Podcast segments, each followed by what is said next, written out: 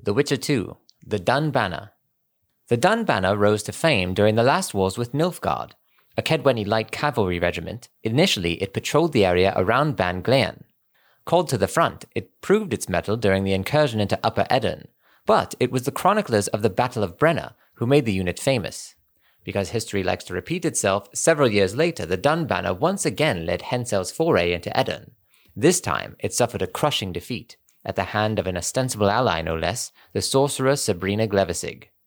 Decimated beyond recognition, the unit was never reformed, and its characteristic cloaks and beaverskin caps, which once bred terror into the hearts of Kaedwen's foes, became a thing of the past, though they remain identifying marks by which the unit's few surviving former members recognize one another.